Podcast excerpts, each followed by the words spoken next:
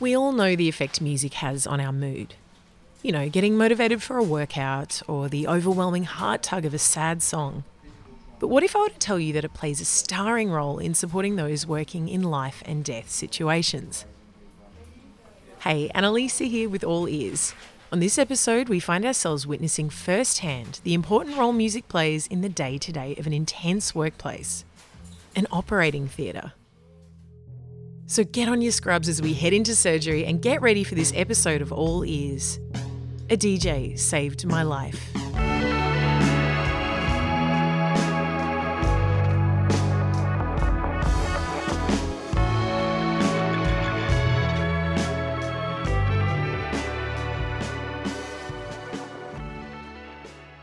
And how did we end up here? Well, a while back I was riding my bike and I was hit by a car. I was actually really lucky and wasn't hurt too badly, but I had to get an MRI scan. That stands for magnetic resonance imaging, by the way. It's a huge machine that uses magnetic fields and radio waves to take pictures of your insides. In my case, they were looking inside my arm and shoulder to see how much damage had been caused. So I show up to my appointment not thinking at all about what's involved in this MRI, and it turns out that you've got to lie incredibly still in a very small tunnel shaped space for what can be quite a long period of time while a really loud machine scans your body.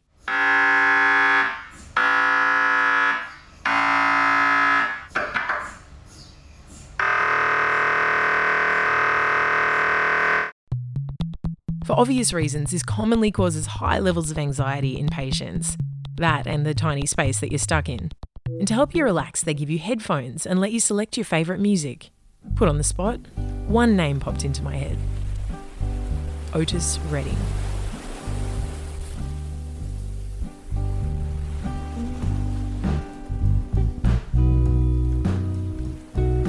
And I have to say, a very soothing choice in the circumstances. While I was in that claustrophobic situation, each time I began to panic, I put my mind back to Otis, his voice, the lyrics, the music, and I was fine.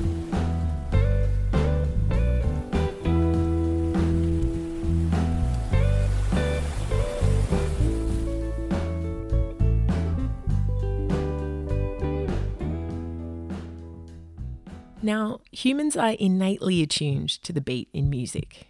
After all, a steady beat is with us from the beginning of life in the womb the heartbeat. Studies have shown that our anxiety levels are tremendously reduced when listening to music that mimics the resting heart rate. For healthy adults, by the way, that's 60 to 100 BPM. After my Otis experience, I started thinking about all the places that music is used to make us comfortable or relax us in the medical world. I've had many friends who have selected music while having an operation where they need to remain conscious, and giving birth is another time where music can be vital for mothers in labour. But I was curious about the lesser known scenarios. Six months later, I'm at this Christmas party and I meet a surgeon, and I ask him about this. But to my surprise, he was way more excited to tell me about the role it plays in theatre in his own practice to support his mood and concentration when there's been some sort of difficult element to, say, a microsurgical part of the operation, for example, the blood vessel that we're trying to connect the um, flap of tissue, the area of tissue that we've moved with its blood supply in its entirety, might be in a tissue that's had previous radiotherapy. So it's very sticky or friable or fragile it might be that there's been a leak from the saliva through a tumour onto those vessels, so there's a, the, the, the, tissues are, are, difficult to deal with, or it's down a deep hole, or the patient has some clotting problems. And so there's some microsurgical element of adversity. That's the surgeon, Ramin Shayan. He's a specialist reconstructive plastic surgeon in Melbourne, Australia. When um, we release the clamps, my anaesthetist will put the opening part of Back in Black on so that you know, you, do you remember that that opening f- uh, from Back in Black? Sing it for me. It goes dun dun dun dun dun dun and that that to me is like right, we're done, we're on, and you see the blood flow, and for me that goes with it. It just goes as part of that. The clamps are released, the blood flows across from the patient's body into this bit of tissue you've moved. It starts to bleed and pink up, and it's alive and you're back, right, from that difficult. And there's nothing that that that has become for me such an anthemic and symbolic part of a song that when I hear it walking past a pub or on the radio, it will, for me, where it takes me is releasing the clamps on a free flap. So that's that's basically one of the big examples I could think of.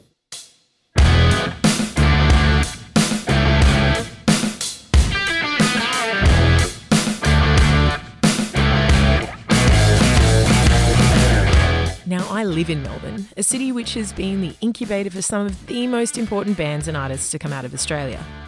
ACDC moved here from Sydney around 1974, before they went on to conquer the rock and roll world, of course. But this city is also famous for many other innovations. In fact, only one year before ACDC called Melbourne home, in 1973, some game changing advancements in microsurgery happened here that radically transformed the way operations were done overnight making Melbourne and those surgeons international rock stars to this day in this field of medicine.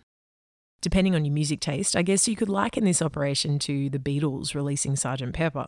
Things were never the same again. And Ramin, our surgeon, was the private assistant surgeon to one of those game changers, Ian Taylor.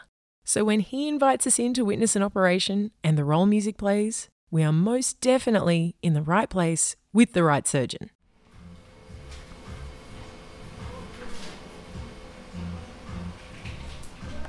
Here we are at St Vincent's Private Hospital. The operation has just gotten underway.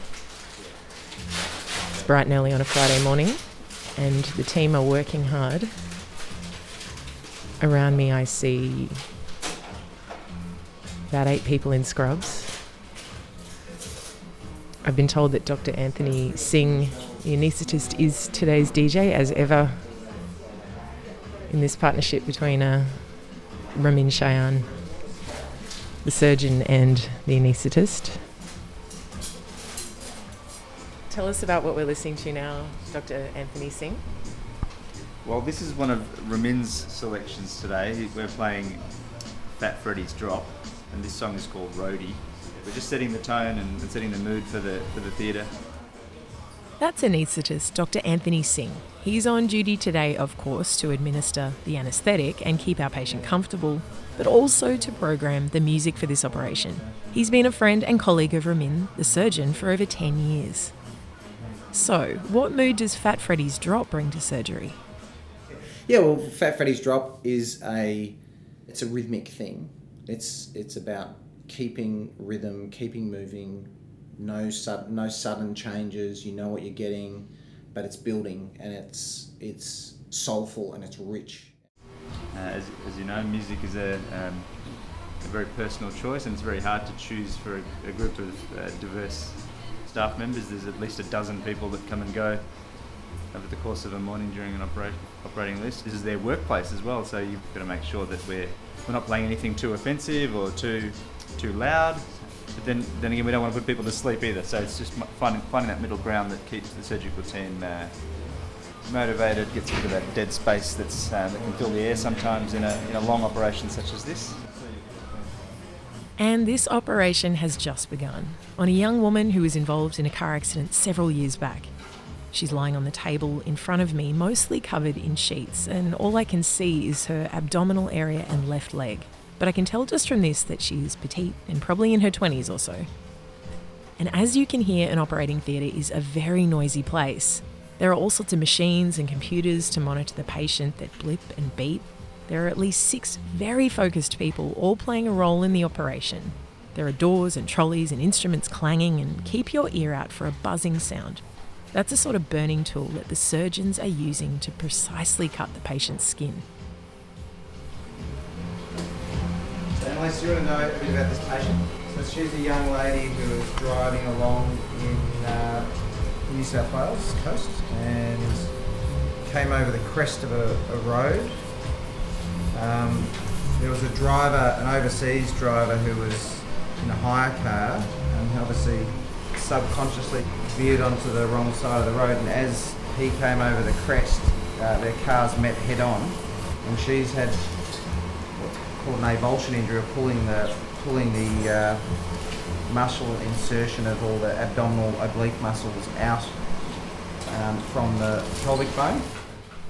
Again, a reminder that I really am a wuss with blood, and as we speak, I'm watching pretty much clear, perfect skin begin to be opened up by the scalpels of the surgeon, all to the soundtrack of Fat Freddy's Drop.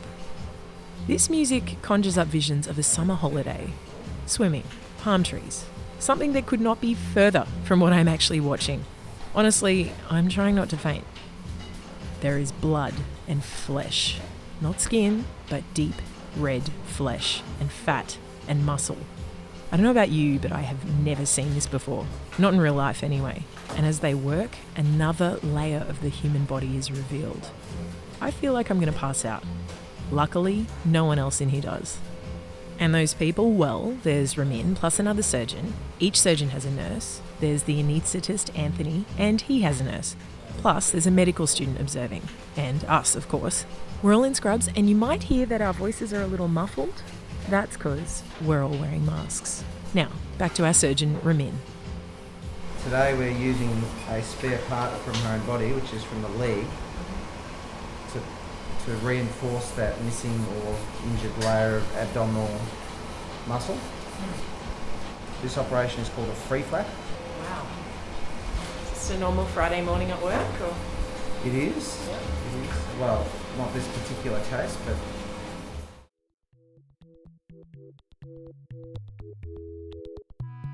Now, aside from my sweaty palms and urge to faint, I am beginning to feel an overwhelming sense of awe at what I'm witnessing. Think about it. The only time you are ever likely to be in this situation is when it's you on the table, unwell, unconscious, probably very anxious about the operation, and hopefully not remembering a thing. Or if you're one of the medical staff, in which case you're used to blood and bodies and life and death. But me, I am not. I'm an observer and I am front row and centre to this extraordinary display of the vulnerability of our bodies and how exceptionally skilled and caring these doctors and nurses are. It's overwhelming. And I'm now even more fascinated than ever about how people support themselves in the intense day to day reality of this job. Luckily, I've got someone who can give us some thoughts on this. Well, I don't think many people have that insight of what goes on in an operating theatre. It's like people, I know I was one of the like serious. You don't ever think that they're playing music and they're having that whole discussion about oh what playlist do you want? I wouldn't have thought until I realised it myself.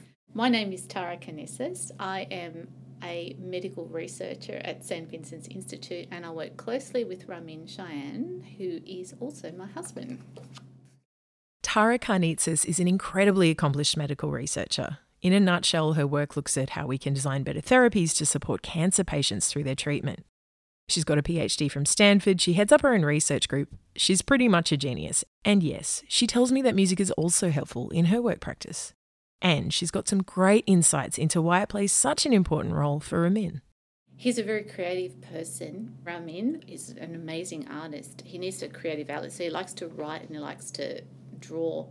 So, in the absence of time that he gets to do these things, music is the only creative outlet he has that doesn't require time. It's just something that you choose and you listen to, but it does give you that sort of, I don't know, he kind of, it's an interesting thing. I don't think he, I don't think he would function without it. Like if he had to cut that out of his life as well, he would, there would be, there would be some sort of consequence. I would imagine he'd be much more stressful than what he is now.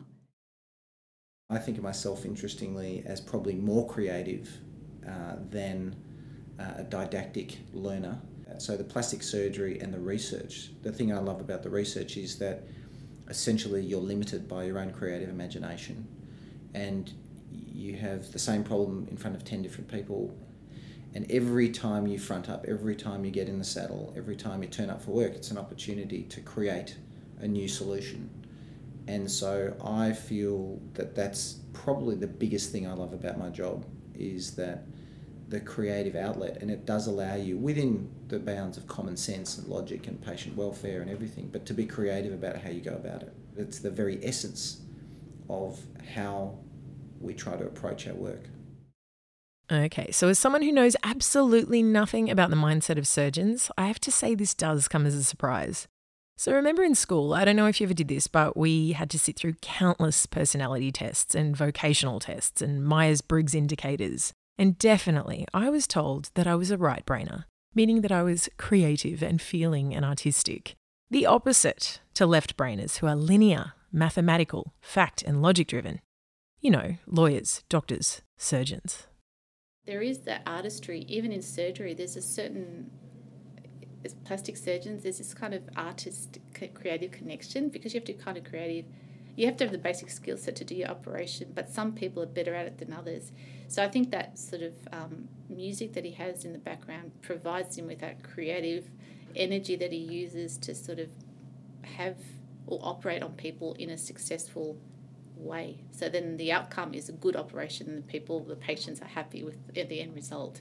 So if you took that away from Ramin, I think there would be a consequence of how um, he operates and how stressed he's feeling. So you need, I think he needs to have it in his life for sure. Couldn't take it away from him. Yeah. It turns out that there is an ancient connection between music and medicine, with the ancient Greeks believing that Apollo was both the god of healing and of music.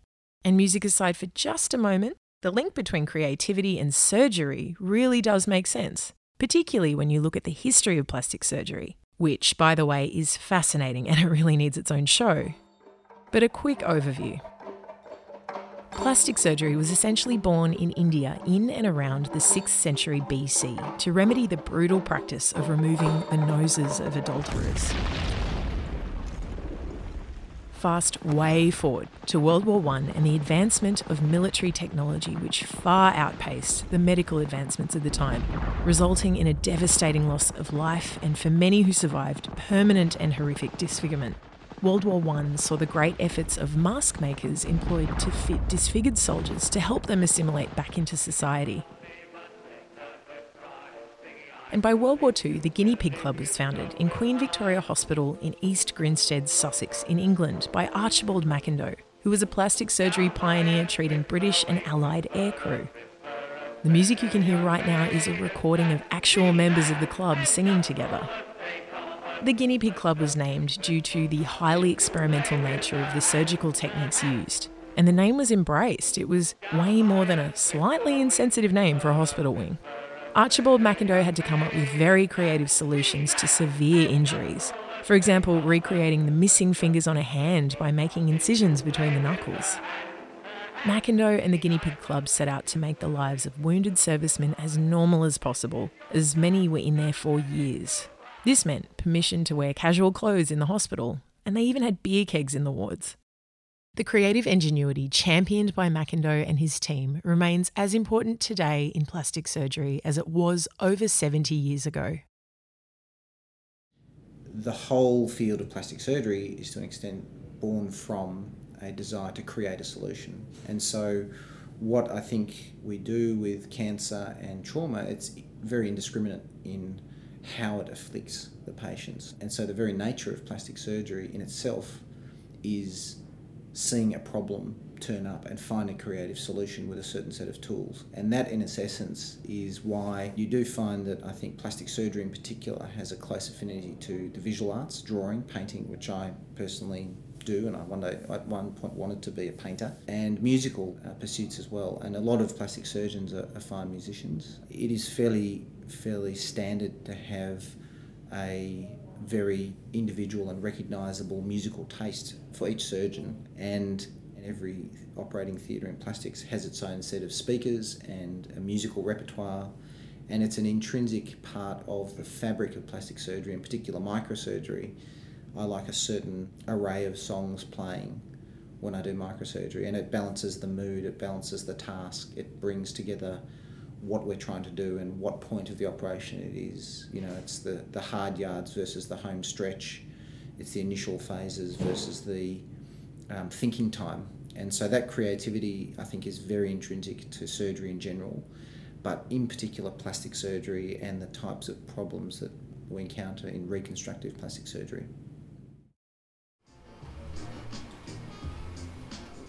Ramin and I have been working together for a number of years now, and we like to celebrate special occasions or commiserate changes of Australian Prime Minister. We might have a, a playlist that's uh, basically Australian songs going from the 20s and 30s all the way up till today. So, you know, with the change of Prime Minister, we got through a session of uh, Australian music from Slim Dusty to Peter Allen, Tina Arena, Hilltop Hoods, and there are a few Jimmy Barnes anthems in there as well for good measure. It's more just an acknowledgement of, of, of monumental changes. As an anaesthetist and a DJ, Right. it must put you in the higher pay bracket for any DJ on the face of the planet, I would say. Well, some DJs do quite well. Like any, like any good DJs, he's got a good stash of drugs there in the can see behind. Just he has to account for them as all. there's a bromance between Anthony and Ramin. They work so closely together that one influences the other. So I'm, I'm thinking when they listen, when they choose their music, or when Anthony chooses that music, um, he often says, "Oh, Anthony chose his music. What do you think?" So I listen to it as well, and I say, "That's really good." Um, but it, it, it always is associated with a successful operation. So when he has a good day operating, there's that sort of connection to the music list that they were playing to at the time. And it's usually because of Anthony's selection. You can well and truly hear how important music is in this friendship between our surgeon Ramin and anaesthetist Anthony. And amusingly, this environment is ripe for thematic music programming opportunities as well. Uh, one of the first times we were looking for a little vessel, tiny vessel, digging through tissues that is, it actually carries some blue dye in it, so it shows up as blue, and you're searching for it for about two hours. And um, as soon as we found it for the first time when we'd done this operation, he put on an afternoon of blue theme music.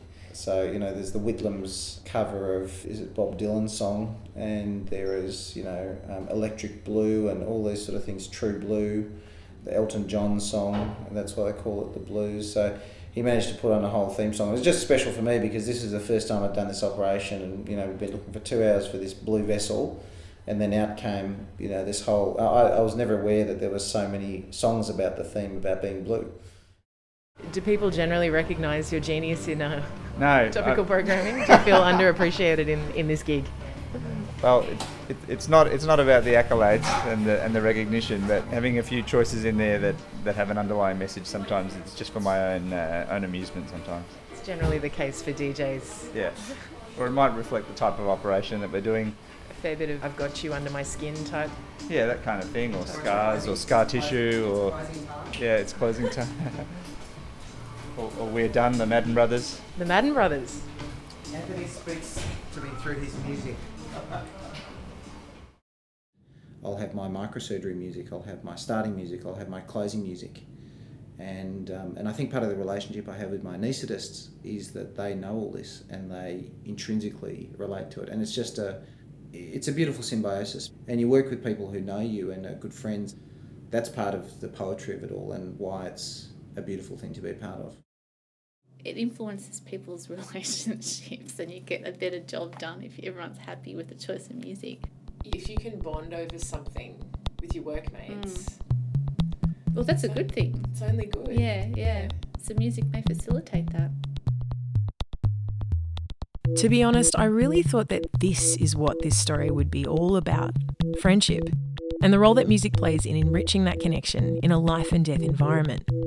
Of course, we generally spend more time with the people we work with than our partners, family, or friends.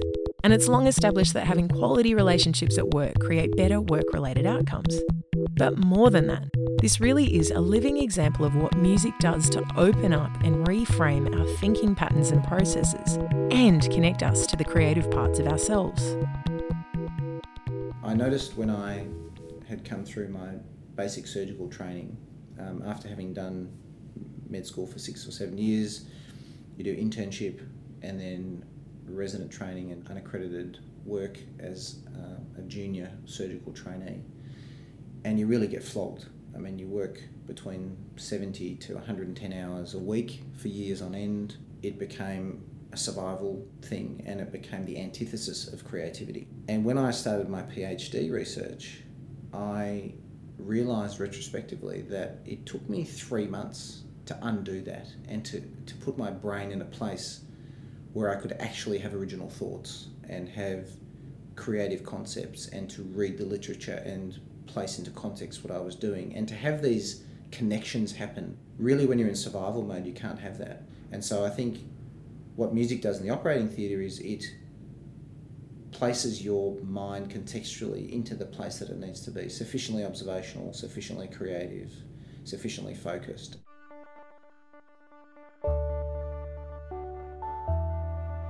Who would have thought a bike accident and Otis Redding would lead us here? But here we are, witness to not only music's key role in soundtracking Ramin and Anthony's bromance, but as we've seen in the operating theatre, just how essential it is to their day to day work. And remember back at the beginning of this episode when I mentioned two significant events in Melbourne's history ACDC's move here in 1973 and the complete evolution overnight of microsurgery the following year? Well, Ramin has a final thought on that too. There's, there's two great contrasts Fat Freddy's Drop and ACDC. And, and I do like my Australian rock music for that you know, be it Cold Chisel, Midnight Oil, ACDC. It, it links back to the fact that microsurgery is a very Melbourne story. Um, the story of microsurgery is about how a little town in the southern hemisphere actually changed the way that medicine is able to be practiced globally overnight and and you know it was done on a shoestring and the research budget was small and it was done in the era when Midnight Oil, Cold Chisel, ACDC were coming up from their grassroots in pubs, and you were getting, you know, un, these guys barely could put food on the table and were generating the foundations of dynasties of music. And in a way, microsurgery to me is paralleled in that story. And, and Melbourne and Australia and, you know, St Vincent's and Royal Melbourne or you know the, the, the, local pubs, be it the Espy or Rob Roy or wherever these these bands were playing, um, they go hand in hand. It's like that that classic uh, video clip of Long Way to the Top, where ACDC is sitting on the back of a truck going down Swanston Street. There is nothing more Melbourne than that, and so for me, there is that element of historically linking back to where the roots of this discipline have come from as well. So, so it turns out there's a link between microsurgery and pub rock. There is a very strong link between microsurgery and pub rock. Microsurgery is the pub rock of medicine.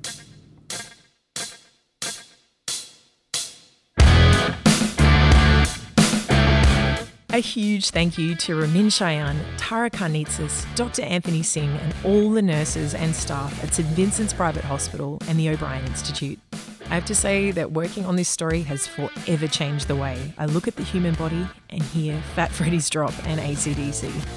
Thanks also to Davey Lane, who helped out with music for this episode, and Beth Atkinson Quinton for editorial support. We'll see you next time for more stories about and for all ears.